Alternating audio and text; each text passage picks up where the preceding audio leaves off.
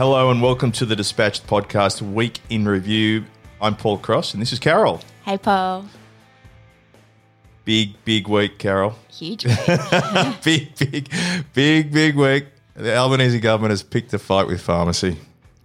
yeah. So they've announced the doubling of dispense quantities for over 300 PBS listed medicines. What does this mean and what are the implications? It just means that you're going to be able to go and get, rather than getting 30 days, you'll be able to get 60, 60 days. And these are pretty commonly prescribed medicines, cholesterol and blood pressure, the like. So if you take one tablet a day rather than getting 30, you'll get 60. Now, the argument is that it reduces, essentially halves the price.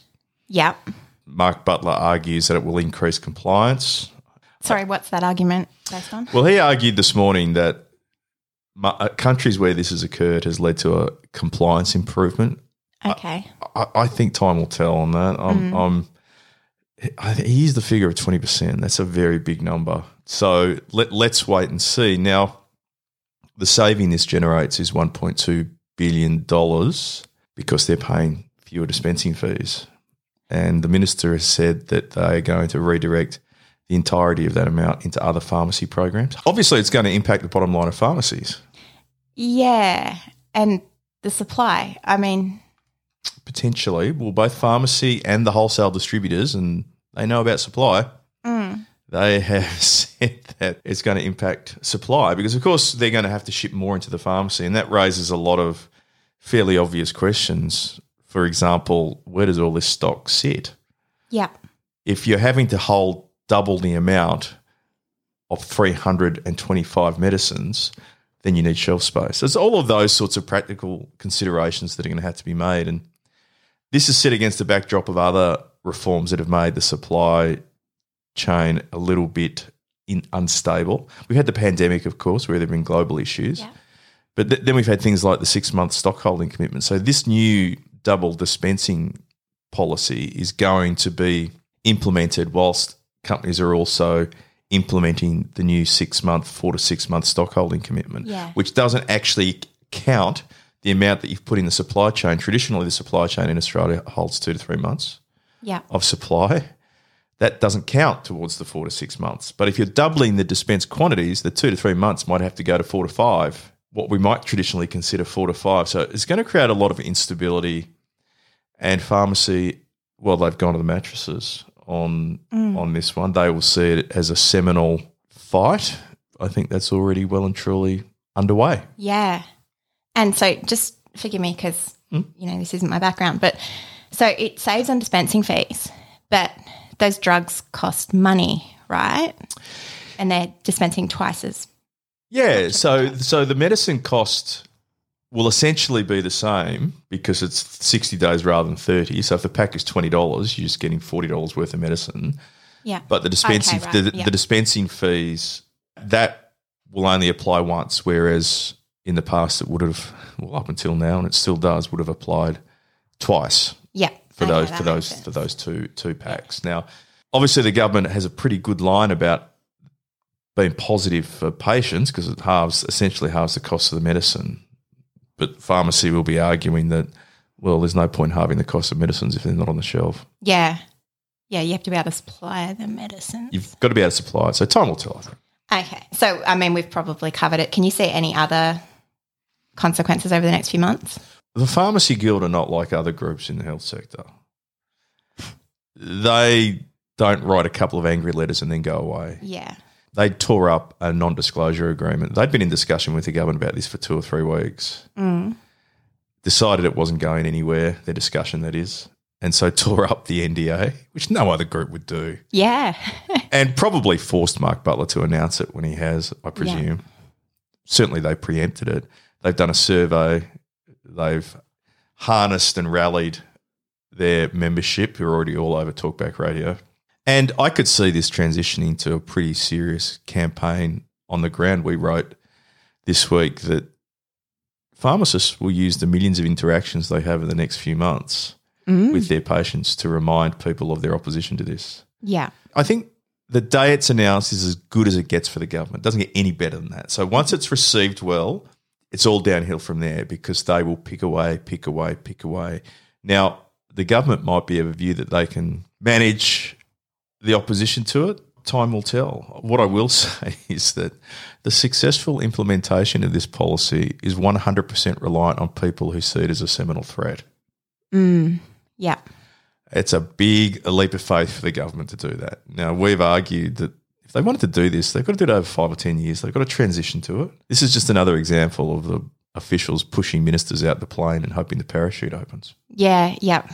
So let's let's see what happens. It might turn out they've made a political judgment and they might turn out to be correct. Let's see. I think the anger inside pharmacy is visceral Yeah. and we will see how that manifests, but they're not going to go quietly. We can be 100% sure of that. And I, I would compare this. This is not like the industry groups complaining about catch and campaigning against catch, statutory catch up reductions over the past 12 Yeah. months. I would liken this more to the mining tax debate from 10 Yeah. years ago. That's the sort of approach pharmacy will take, and they are very well equipped.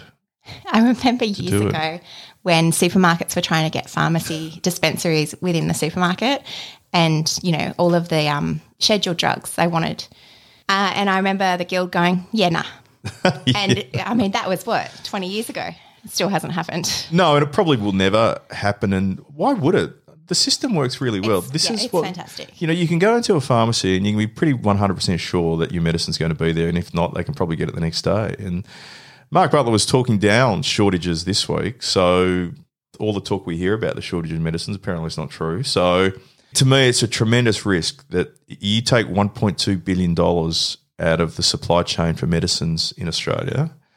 Uh, it's implausible to think that it's not going to have an impact. That you reduce the value of something by 1.2 billion.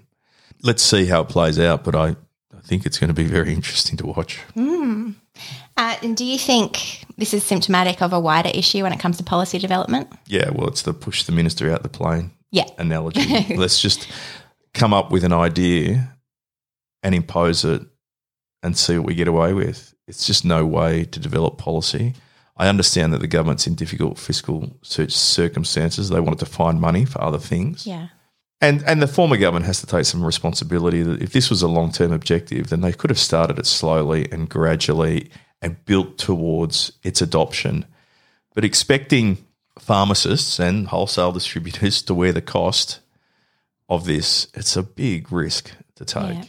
The minister did assert in his press release announcing this policy this week that there'll be no impact. Well, you might be right, but that's not what everyone is saying. Yeah. Well, no impact beyond the, the, the double dispensing and the lower cost. Yeah. Well, as I said, if you're taking $1.2 billion out of this infrastructure, which is con- considered critical infrastructure, it stands to reason there'll be implications. We've seen it with all those things. You know, drop the bomb and see which buildings are worth saving. Yeah. And that's, I don't believe, an ideal way of doing things, but that apparently is the way we do things Yeah. these days. We just pull the old handbrake and see, what happens. See, see what happens. Watch them scramble. Yeah. Okay. Um, so, questions from you guys. Why shouldn't patients be able to get increased quantities when it happens in other countries and the PBAC has advised that it's safe? Yeah. Well, I'm not necessarily arguing against the policy. I'm arguing against the way it's done. Yeah. This was originally advised in 2018 to the former health minister, basically as a negotiation tactic in the lead up to the negotiation of the seventh CPA. And the pharmacy guild beat beat that away successfully. But these ideas always have a way of re- reappearing. Minister, why don't you, you know, they dust off the old policies and give them to the new minister. I just think these sorts of changes in an institutional framework for a public health program, you've got to approach these things with great caution before you start just making these changes. And I said before, we could have just done this slowly and gradually and implemented it over time. It could be on the verge of full implementation, today if it had started as a pilot five years ago and people were brought along. Yeah.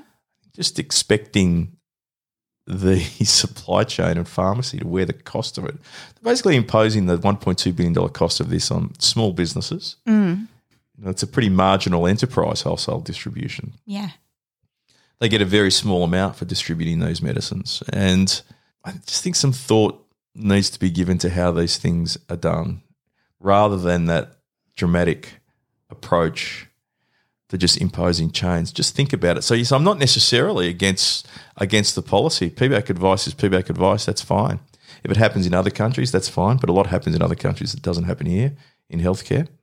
So that's well, the international comparison is always a bit weak, but I just believe the way it's done is the problem these days. And Yeah. the industry, the companies, the medicine suppliers, it's to me it's implausible to think that if the government is willing to risk upending the supply chain and community pharmacy, to think they're not going to come after the industry again, mm. it's, to me, it's, it's just, yeah, well, who knows? I could be, I could be wrong, but it seems unlikely in an environment where the program does need new funding constantly. As I say, I'm not necessarily against the policy, but I'm definitely against the way this has been done. It shouldn't be done this way.